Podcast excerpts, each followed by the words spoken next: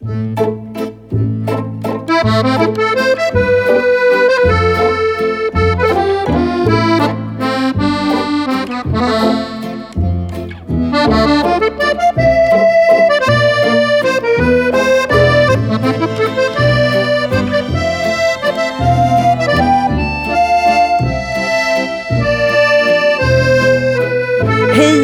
varmt välkomna ska ni vara till Drama Queen med mig, Rebecka Örtman och Karin Helander. Hej! Vi har en samtalsserie som startar idag eh, där vi ska prata om barns rättigheter. Och vi utgår ifrån den här boken Aldrig våld av Astrid Lindgren. Det var ett fredstal som hon skrev när hon gör en stor ja, vad ska man säga, en, en, eh, manifestation för barns rättigheter och mot våld, mot tyranni, mot vuxnas maktutövning. Eh, och vi har alla läst den här eh, boken och har samtal utifrån Aldrig våld. Vi ska också säga att dagens samtal handlar om just barnkultur och våld. Och det kanske är lite knasig, knasig ingång, men Karin, hur tänkte vi egentligen? Ja, så dags att fråga om det nu. Eh, hur tänkte vi? Alltså jag tänker att vi tänker så här, att aldrig våld och barnkultur, så vet, både tror och jag vet att det finns många vuxna som tänker att våld ska aldrig våld, tänker de, i barnkulturen. Därför att man tror att barn kan bli rädda och upprörda av att se våld i kultur och konst i en eller annan form. Och sen finns det andra vuxna som säger så här att vi vet att barn råkar på våld, fysiskt våld och eller psykiskt våld i sin vardag. Och just därför så behöver barn och unga se våld olika uttryck för våld gestaltade, bearbetade, belysta genom kultur och konst. Eh, och det där vill vi veta mer om, så tror jag att vi tänkte. Mm. Ja, och vi, kan, vi ska fördjupa det här tillsammans med vår eminenta panel. Vi har Julian Vigil här, vi har Margareta Aspan och vi har Rebecka Brink. Eh, varmt välkomna, en applåd för dem tycker jag.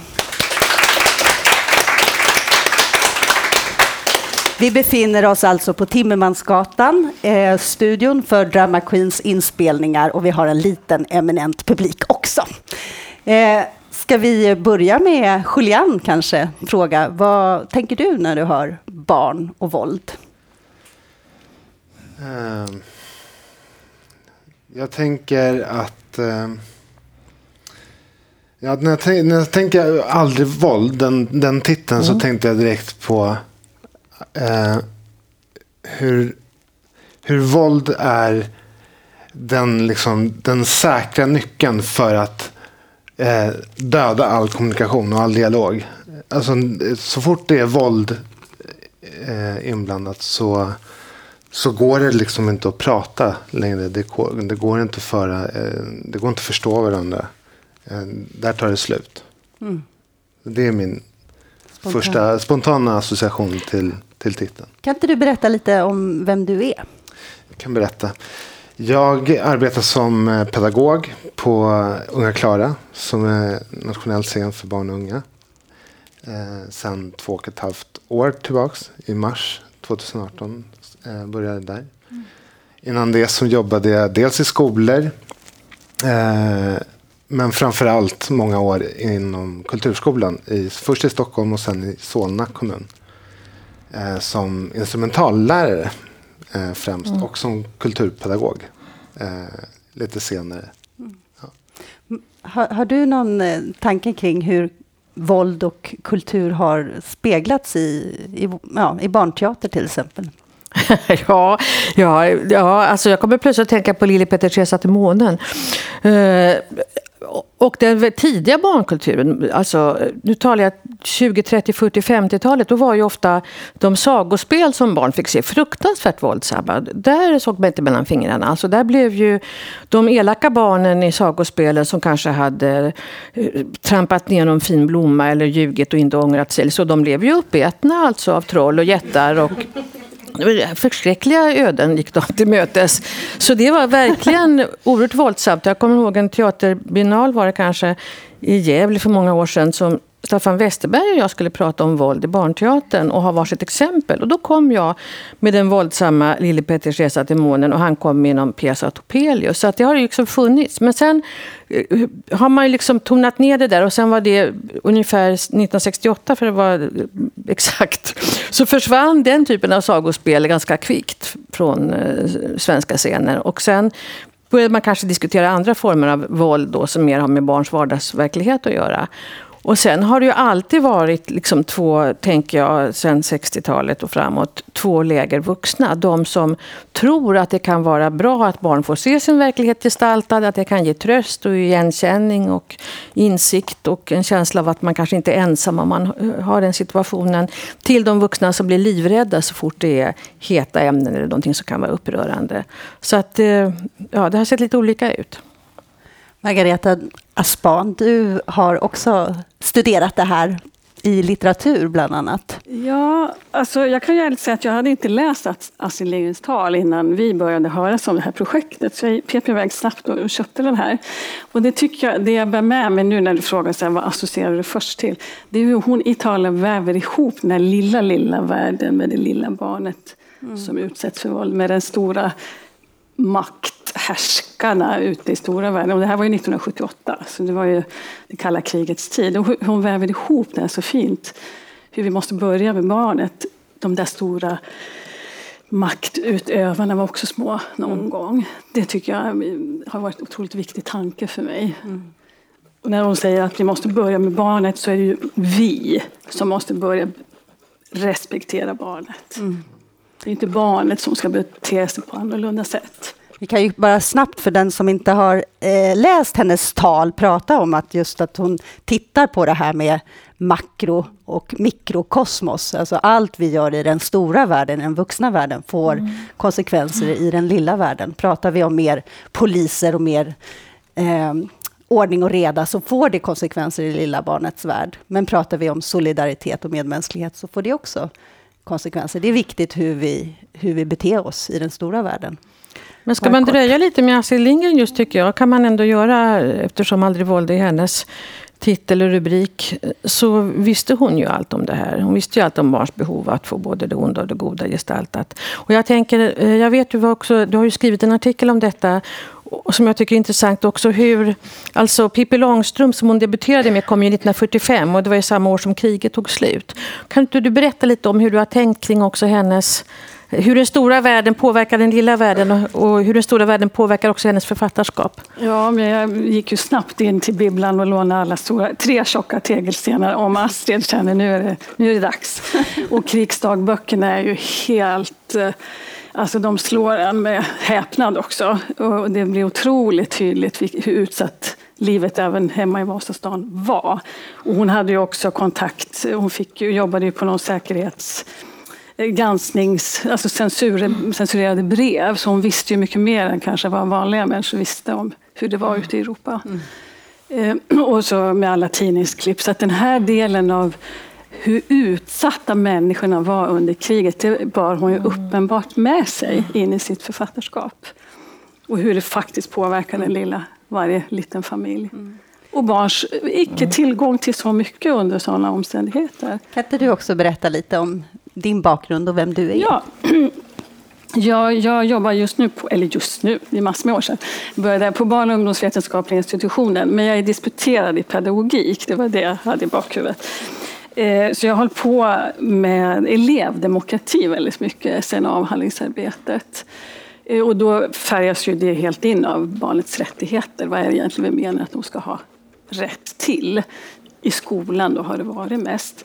Men under senare tid också har jag kommit i kontakt med ett kulturprojekt som Unga på Operan driver. Ett treårigt projekt som jag nu ska slutrapportera. Och då har ju rättigheterna kommit att handla om artikel 31 som vi kommer att prata om. Rätten till kultur och konstnärligt liv på ett annorlunda sätt än vad jag har på med tidigare. Och Rebecka, vad var din första association när du tänkte barn och våld, när du hörde det? Mm. Eh, jag hade inte heller läst eh, boken av Astrid, alltså hennes tal eh, Aldrig våld. Det gjorde också stort intryck på mig, verkligen, när jag läste det. Och framförallt hur sorgligt aktuell den är i, i alla tider. Hon fångar någonting som fanns både då och det finns nu också. Så. Ehm, sen tänker jag också, tänkte, tänker också på hur, hur våld kan ta så många olika uttryck. Alltså, det, är inte, det är lätt att tänka bara fysiskt våld, men precis som Karin nämnde, det kan lika gärna vara liksom psykiskt våld eller att, att uppleva våld, alltså traumatiserad i andra hand genom andras våldsamma upplevelser. Eller, alltså att vi möter, vi alla möter våld på något sätt och, och präglas av det, tänker jag. Um, både barn och, och vuxna. Och, och, jag tänker ju att teatern och kulturen är jätteviktig på det sättet. Framförallt att, att bli sedd. Eh, och att förstå att man inte är ensam. Och där tänker jag så här att det spelar ingen roll vilken ålder man är när man ser det. Det är lika viktigt. Liksom, de där såren är lika, eh, liksom, mm. är lika närvarande om man är liten eller stor. Mm. Eh, jag tänker, ja. det går ju en tråd också, som du skriver också i en artikel som kommer i en liten bok som du får göra reklam för sen, Rebecka. Ja, just det. Men en tråd från Astrid Lindgren till Susanne Oster. Och då är man ju tillbaka, tänker jag, till, till din arbetsplats, Unga Klara. Hur, hur ser du att eh, våld som eh, tematik då, hur ni har arbetat med det, i alla fall sedan du kom kanske. Mm. Och just hur kan man få till det där samtalet som du sa blir så svårt när man eh, arbetar med tematik kring våld. Men hur, har du något exempel på hur ni har jobbat med det? Ja, låt mig fundera här. Eh, jag kan väl ta ett exempel när vi vi satte upp en föreställning när jag precis började som hette eh, Du måste flytta på dig. Som handlade om gentrifiering. Som ju är ett slags våld. Eh, mm. Alltså när, när man renoverar ett område och, och genom det också tvingar människor som bor där att flytta på sig. Och det var tematiken, kan man, det var tematiken i den föreställningen. Eh, och där, precis som i alla föreställningar som Unga Klara sätter upp, så arbetar vi med eh, referensgrupper väldigt tidigt i, i processen, redan första veckan. Och så håller vi på att träffa referensgrupper där vi eh, testar det vi, vi frågar barnen. Eh, nu tänkte vi säga så här, eh, hur, hur upplever ni det? Eh, ja, och allt annat som vi gör såklart också. På, hur upplever ni ljuset, musiken och så vidare. Och så vidare. Mm. Eh, dessutom så arbetar vi i processen med att bjuda in experter som föreläser för oss som arbetar på Unga Klara eh, kring ett, eh, en viss tematik. Till exempel gentrifiering. Eh, och, och sen så arbetar vi också med att, precis som du var inne på, det här med att de vuxna, alltså eh, elevgruppernas pedagoger ofta tycker att det är, men hur kan ni prata om det här? Det här blir jättesvårt att, för barnen att hantera. Eh, och det är något som vi möter ofta när vi bjuder in till lärarkvällar eller eh, har dialog med lärare. Liksom. Och, och, där är det liksom gång på gång att, att eh, de vuxna tycker, kan tycka kanske att det här är svårt att prata om. Men barnen eh, tycker ofta, eller oftast ska jag säga, att det är skönt att bli sedd. Att inte vara ensam i den här känslan av våld eller utsatthet. Eller så, utan tvärtom. Att, att det, det är bra och vikt, en viktig del att känna sig speglad och sedd. Eh, på olika sätt. Liksom. Jag tänkte också att Rebecka, att du ska berätta lite din, vem du är och din bakgrund, ja. så alla har samma. Ja, eh, jag har arbetat praktiskt med teater i ett antal år eh, innan jag då eh, började läsa teatervetenskap och disputerade i teatervetenskap på Unga Klara eh, och Susanne Osten. Som det kan bli. Ja, mm. eh, inom barn och ungdomsteater, så det är liksom mitt huvudområde. Eh, jag arbetar på institutionen för kultur och estetik undervisar i teater ehm, och eh, håller just nu på med ett treårigt VR-projekt som handlar om migration och integration och barnteater. VR är alltså vetenskapsrådsprojekt, då får man mycket pengar. Och det är väldigt bra att man får det. Tack Karin. Men vi kan väl också nämna någonting, för nu har vi liksom gjort en slags introduktion och eh, pratat om vår första reflektion kring barn och våld. Också varför vi gör det här just nu. Varför pratar vi om det här ämnet utifrån barn och våldperspektivet? Är det någon som vill tänka kring det? Vad det är vi lyfter i den här frågan? Ja, spontant, när jag, vi ombads att skriva artiklar, precis som Karin nämnde här, har gjort det. Så spontant tycker jag att hela inramningen med corona eh, gör ju liksom situationen väldigt speciell. Och gick liksom inte att komma runt. Och min ingång var eh, mötet med ett barn på en strand, helt enkelt, som leker begravning eh, i sommar.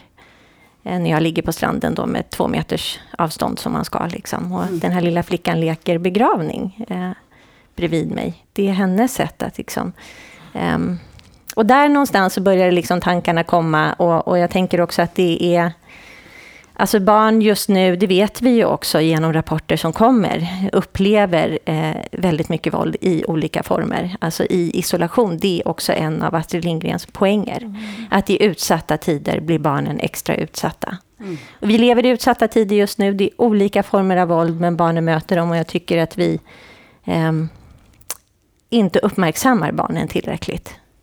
Både små och stora barn. Det finns rapporter som visar att även de allra yngsta barnen har massor med tankar om corona. Och rädslor. Alltså de är rädda för döden, de är rädda för att smitta sina äldre eh, släktingar, att inte få träffas, att föräldrarna eh, eh, kanske ska bli utan jobb. Alltså det finns så mycket saker som, mm. som, liksom, som vi kommer behöva hantera. Mm. Ja. Mm.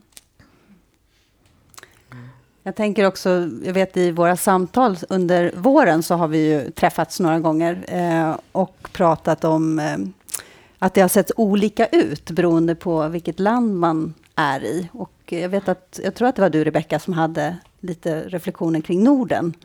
Hur Finland och Norge har bemött barn mm. i de här frågorna. Mm. Kan du inte ge oss en liten mm. bakgrundsinformation kring mm. det? Absolut. Mina barn är, är är halvnorska. så att vi har liksom nära eh, relation till, till Norge framför allt. Eh, men också eh, reflekterar jag runt att både Finland, Norge och eh, Danmark stängde ju länderna på ett annat sätt. Alltså, man stängde gränserna, man stängde också ner skolorna. Och på något sätt när man stängde ner skolor och förskolor så tror jag att det också gjorde att man uppmärksammade barns situation.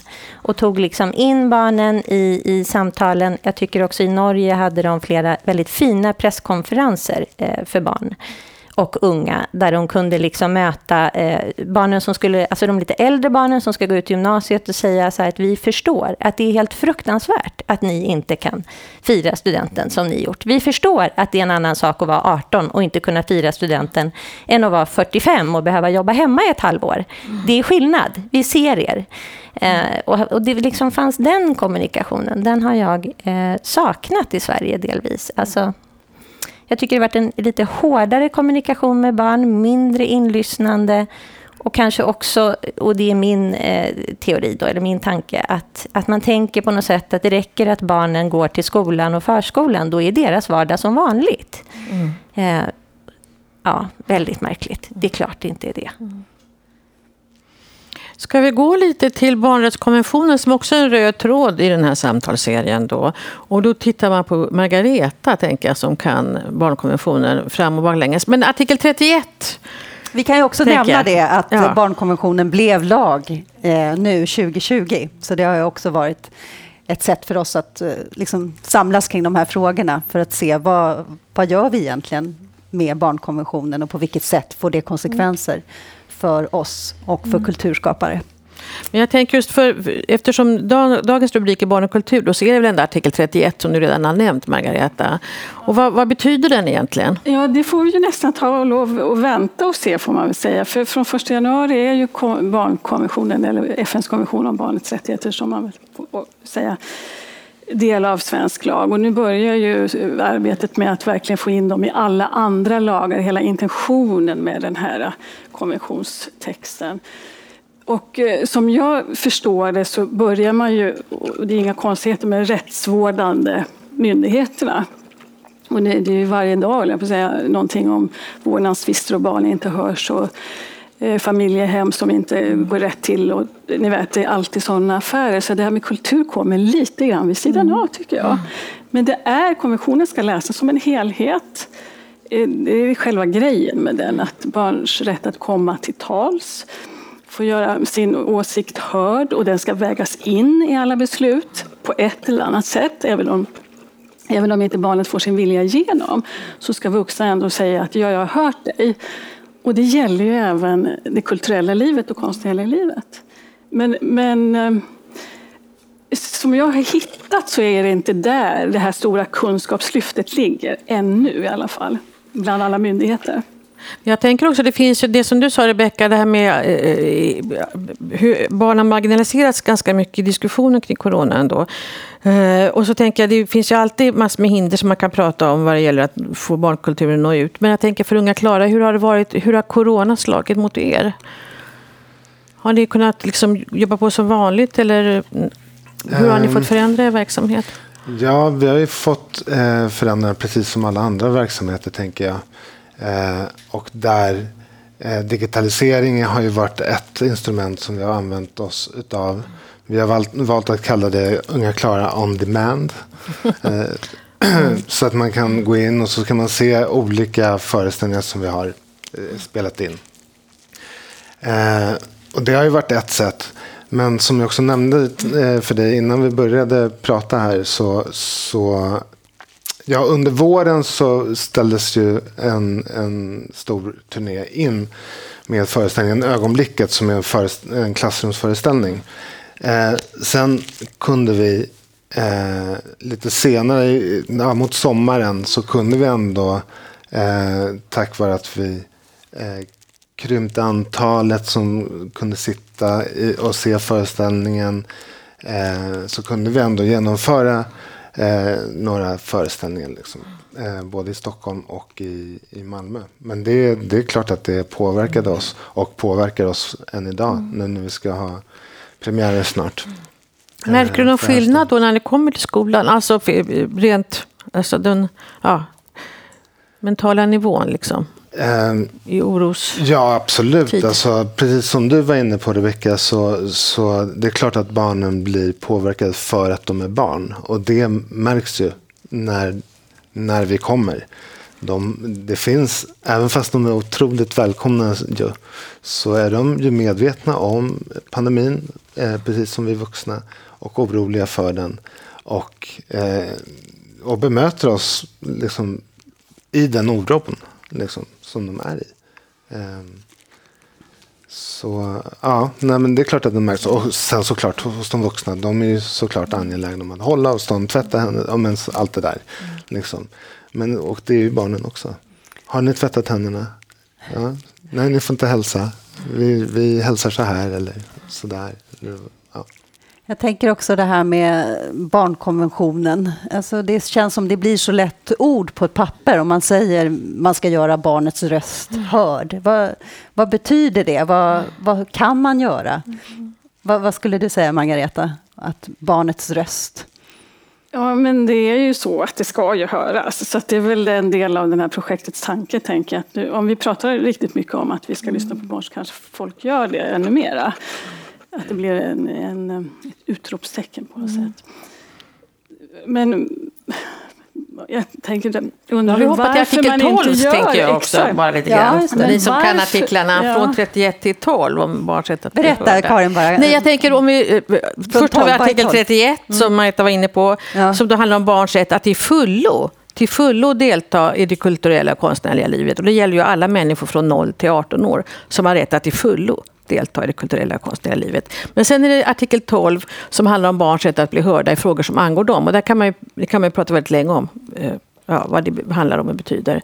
Men det är också den frågan som du var på gång nu med Margareta. Alltså det är en sak att vi hör, till, hör på rösterna, men vad gör vi med det vi hör? Det är liksom nästa fråga. För det är som du säger, Rebecka, det är lätt att det blir retorik. Liksom bara, eller att det blir lite fluff. Och så. så fortsätt Marita. Ja, men egentligen, man kan fråga sig varför de inte har hörts bättre. Om det, man kan börja analysera det på något sätt. Och det är väl en fråga om de vuxnas sätt att betrakta sig som mer vetande förvisso, men inte allvetande. Det är klart att vi har mer erfarenhet och kan se saker kring olika barn och ja, villkor som inte de har en aning om. Men fortfarande vet vi inte hur barnet själv erfar en situation. Och det är det jag håller med att att få veta att andra är utsatta för våld eller obehag eller utanförskap eller mobbning för den delen. Det måste ju vara första steget att börja förstå att jag är inte ensam. Jag kan tala med någon av er som kommer till skolan. Det har jag tänkt på. Jag har jobbat mycket med barns upplevelser av teater. Och, eh, och, ja, eh, och ofta handlar det ju då att, man att det barnet som verkligen har en jobbig situation kan tycka att det är skönt att känna sig sedd och liksom bekräftad och så. Men sen är det väldigt ofta som barn säger det var jättebra för mig att få se det här, för jag visste inte att det kunde se ut, så jag visste inte att det fanns. Uh, ja, apropå att höra på barns röster. Men sen finns det också en del, tänker jag, nya begrepp som har kommit med barnrättskonventionens spår. Eh, som också blivit lite modeord apropå saker som kan bli fluff och, retorik. Och det är liksom barnets bästa och det är barnperspektiv och det är delaktighet till exempel. Hur tänker ni kring de där begreppen? Ja, eh, alltså jag tänker jättemycket på huret. Jag tänker att vi pratar alldeles för mycket om vad. Alltså det är väldigt lätt att säga att man jobbar med ett barnperspektiv eller med delaktighet. Eller, och det står i alla ansökningar gärna. Och vi talar om att vi gör det. Eh, men hur gör man det då? Eh, det är ju det som är helt avgörande, tänker jag. Eh, huret faktiskt. Eh, och vad innebär delaktighet? Eh, och är det, är det delaktighet på barnens villkor? Är det den delaktighet de önskar? Är det den delaktighet vi tror att de vill ha? Eller gärna eh, vill att de ska ha? Ehm, och samma sak med barnperspektiv tänker jag att Ja, men jag tycker att Unga Klara jobbar på ett fantastiskt sätt som jobbar både med barns perspektiv och barnperspektiv. Alltså att hela tiden, man måste ju för att ha ett barnperspektiv som liksom ligger i samtiden och som, som samspelar med dagens barn så måste man ju prata och lyssna med barnen. Alltså de lever en helt annan barndom än vad vi gjorde.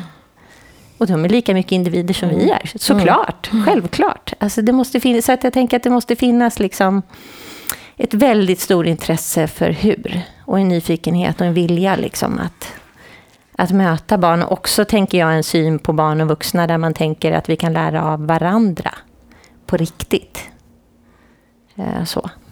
Mm. Det här med delaktighet, jag tänkte, så intressant att höra Jag tänkte Margareta med det här projektet Unga på Operan och också med Unga Klara. Det är egentligen två frågor. Dels hur ni ser på delaktighet i de projekt som ni har jobbat med, men också vad betyder det i alla fall, tänker jag både Unga på Operan och Unga Klara, oftast är ändå projekt där man samarbetar med skolans värld och vad det då betyder, hur det påverkar. Vem vill börja? Jag tycker, det har ju varit många besök och jag har ju följt från förskoleklass till sexan. Inte, inte högstadiet, för det hanns inte med. Men det som jag tycker är mest slående det är att de etablerar nya relationer med de här vuxna pedagogerna som är konstnärligt utbildade på sina olika sätt. Att det, och just återkommande nya vuxna, andra vuxna, andra sätt att prata, andra sätt att bli tilltalad. Och så det, det finns en trygghet i det där återkommandet. Eh, och sen lär de sig en massa andra eh, saker på köpet. Om opera och ballett och rörelse och kropp. Och, och att höras överhuvudtaget förstås. Men det som jag tycker är mest fascinerande det är den här relationella sidan faktiskt. Det blir en annan atmosfär förstås i ett klassrum. Men sen, det är ju inte helt problemfritt naturligtvis att en konstinstitution besöker en skola. Det vet ju du också att få plats, att få tid, att få rummet och, och samverka med pedagoger. Ja. Vad, säger, vad säger du, Julian, om det? Um, ja, mina erfarenheter, erfarenheter av, av, delaktighet och barnperspektiv, allt det här som vi pratar om är ju eh, främst, då återkommer jag till det här med våra referensgrupper. Att vi träffar dem och på riktigt är intresserade av att höra vad barn, hur barn upplever det vi försöker göra konst av. Eh, så då, och det tar vi in och tar på allvar. Och eh, sitter efter att vi har träffat en grupp och sitter och, och, och pratar mycket tillsammans. Om, men hur tolkar, det här barnet sa det. Hur, hur tolkar du det som sades eller hände i rummet? Eh, och, och försöker på olika sätt hitta, hitta sätt att, att det här inte är bara någonting som barnen säger utan att det faktiskt är någonting som påverkar resultatet. Apropå det här huret. Hur gör vi det och hur, hur lär vi oss eh, som vuxna om vad och hur vi kan prata om det här temat för barn. Jag tänker också att det måste vara, eller jag vet att det är svårt att, att också läsa av en barngrupp. Jag tänker att ibland så säger barn om det är obehagligt att det där tyckte jag inte om, men det där var inte bra. Mm. Medan om, om man pratar om glass och godis så var det jättebra. Mm. Så att hur, har man liksom några mätinstrument för hur man ska tolka barn när de uttrycker vad de ser och hör och upplever? Rebecka? Du som är forskare. Har du något svar? eh, nej, inga mätinstrument eh, tycker jag. Utan, utan det är ju verkligen mötet. Eh, och att lyssna, eh, som Julian säger. Och, och också att ehm, att mötas på olika sätt, tänker jag. Och att också se maktstrukturerna.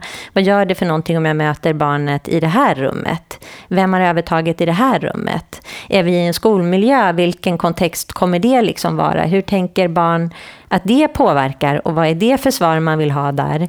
Um, en, en, skola kan ju lätt liksom uppmana till ett lärande där det finns ett rätt eller fel. Det kan ju också påverka. Alltså att, att verkligen så här ta ansvar för det som vuxen, tänker jag. Att, att tänka igenom de där sakerna. Och också att tänka igenom innan, liksom hur, hur ska jag gå vidare med saker om det faktiskt kommer upp väldigt svåra saker i det här samtalet. Att ha en plan för det eh, tillsammans med lärare eller pedagoger. Att liksom ja, men verkligen förbereda sig för mötet och verkligen lyssna. Inte bara höra barn, utan lyssna. Liksom. Jag tänker att eh, på golvet kan man ju arbeta med de här frågorna, men hur, hur kommunicerar man det uppåt till de finansiärer som man har och hur, hur, liksom, hur får man andra att förstå eh, vikten av att är ett barn orolig och när den tittar på det här så är den inte ointresserad. Den, det kanske mm. landar om tio år vad det här barnet upplevde just nu. Det kanske inte går att uttrycka det i ett ja och nej. Ja, Alltså hur man, hur man kommunicerar det uppåt till sina finansiärer. I vårt fall då eh, kulturdepartementet och, och andra i region och så, där, och så vidare. Det är kanske en fråga som, som vd kanske hade svarat. eller kanske någon av våra konstnärliga ledare hade kunnat svara bättre än vad jag kan. Eh, eh, kanske. Kanske. Ja. men, alltså, men där har ju Susanne, hon, hon, hon har gjort ett enormt arbete såklart. Susanne, Susanne Osten. Har, liksom för, att, eh, för att föra fram att barn har rätt till eh, kultur och inte bara kultur utan till eh, eh, bra kultur. På samma villkor som vi gör bra kultur för vuxna så har ju barn rätt till bra, god kultur även de. Eh, och, och det är ju någonting som både hon och som eh, hennes efterträdare Fanny Sarbabi och Gustav Deinhoff eh, är fantastiska på. Liksom. Eh, och det är ju det som har kommunicerats, om jag ska prata lite generellt. Mm. Och det är ju vad vi också förstår, någonting som har nått fram, den kommunikationen, eftersom vi sedan eh, 2018 blev utsett till nationell scen. Någonting gick rätt, men det tog tid, någonting, så kan man väl säga. Någonting gick rätt, men det tog tid. Mm. Ja, och vi ska också börja runda av lite grann. Eh, och jag vill slå ett slag för en bok som eh, kommer ut i veckan som vi har tillsammans skrivit, som Stockholms universitet ger ut eh, tillsammans med Styx förlag, som heter En sten i magen och undertiteln blev till slut Hjälp Barnrätt mig. utan undantag. Barnrätt utan Och då undrar undantag. ni, varför heter det en sten i magen? Jo, då ska jag berätta det eftersom Rebecka är för blyg. Det bygger på att det är, en, det är titeln på en pjäs eh, inspirerad av Aldrig våld som Rebecka har skrivit och regisserat också som podddrama. Drama Queens podddrama. Eh, och Eh, i den, eh, så att En sten i magen är namnet på pjäsen, namnet på boken och i boken finns det artiklar då eh, från olika perspektiv av Rebecka Brink, Märta Span och Malena Jansson och ett förord och också lite inklippta citat ur En sten i magen. Men jag tänkte, jag skulle vilja bara innan vi slutar, Rebecka, jag tänker på när du skrev din avhandling om Unga Klara av Susanne Osten, då, då eh, hade du ett hon är inte alls beredd på den här frågan. Eh, ett teoretiskt begrepp som handlar om utopi. Och barnkultur och konst för barn i relation till utopi. Vad, vad, hur kan man tänka utopiskt kring barns rätt till kultur och konst? Mm. Um, ja, men eh, jag tänker att, att det här eh, begreppet utopi, det, är helt, det, det kommer från Jill Dolan, en teaterforskare, en amerikansk teaterforskare, som pratar om eh, det allra viktigaste kanske med teater, alltså känsloupplevelsen. Vad händer? Och just det här som är liksom unikt för teater, att tillsammans dela en känsloupplevelse.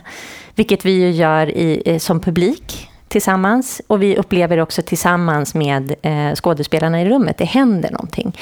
Och hennes poäng är att de här utopiska ögonblicken, de uppstår liksom inte alltid utan de uppstår ibland. Eh, och de uppstår när någonting liksom händer som griper tag i oss alla, när någonting händer utöver det vanliga. Man kan säga att det är teaterns förändrande kraft kanske.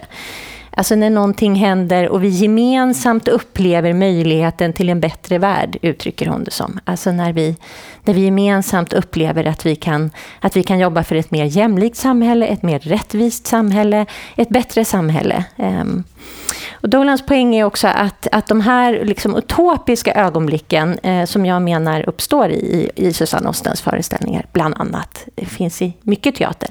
Alltså jag tänker att det är de här teaterupplevelserna vi, vi liksom alltid bär med oss och minns. Det är utopiska ögonblick.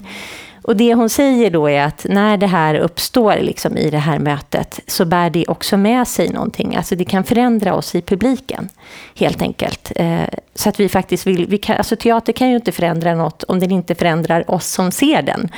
Så att den kan förändra oss i publiken till att vilja liksom, eh, förändra någonting även utanför teaterrummet. Eh, I politiken eller i det konstnärliga livet eller liksom i skolan eller i relation till våra barn eller vad det kan vara. Hon säger också, det tänker jag är viktigt, apropå det här med aldrig våld, att de här utopiska ögonblicken, de behöver inte nödvändigtvis vara lyckliga, tvärtom. Så kan det oftast vara liksom i den mest smärtsamma stunden som det utopiska liksom uppstår.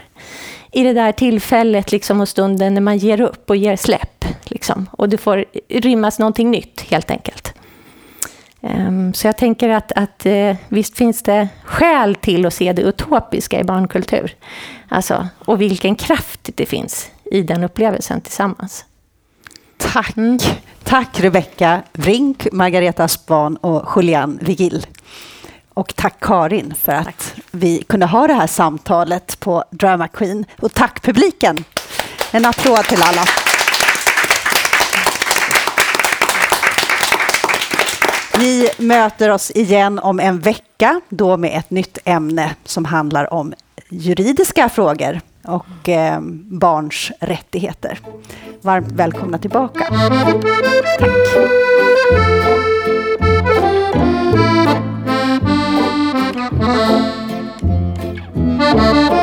Tack.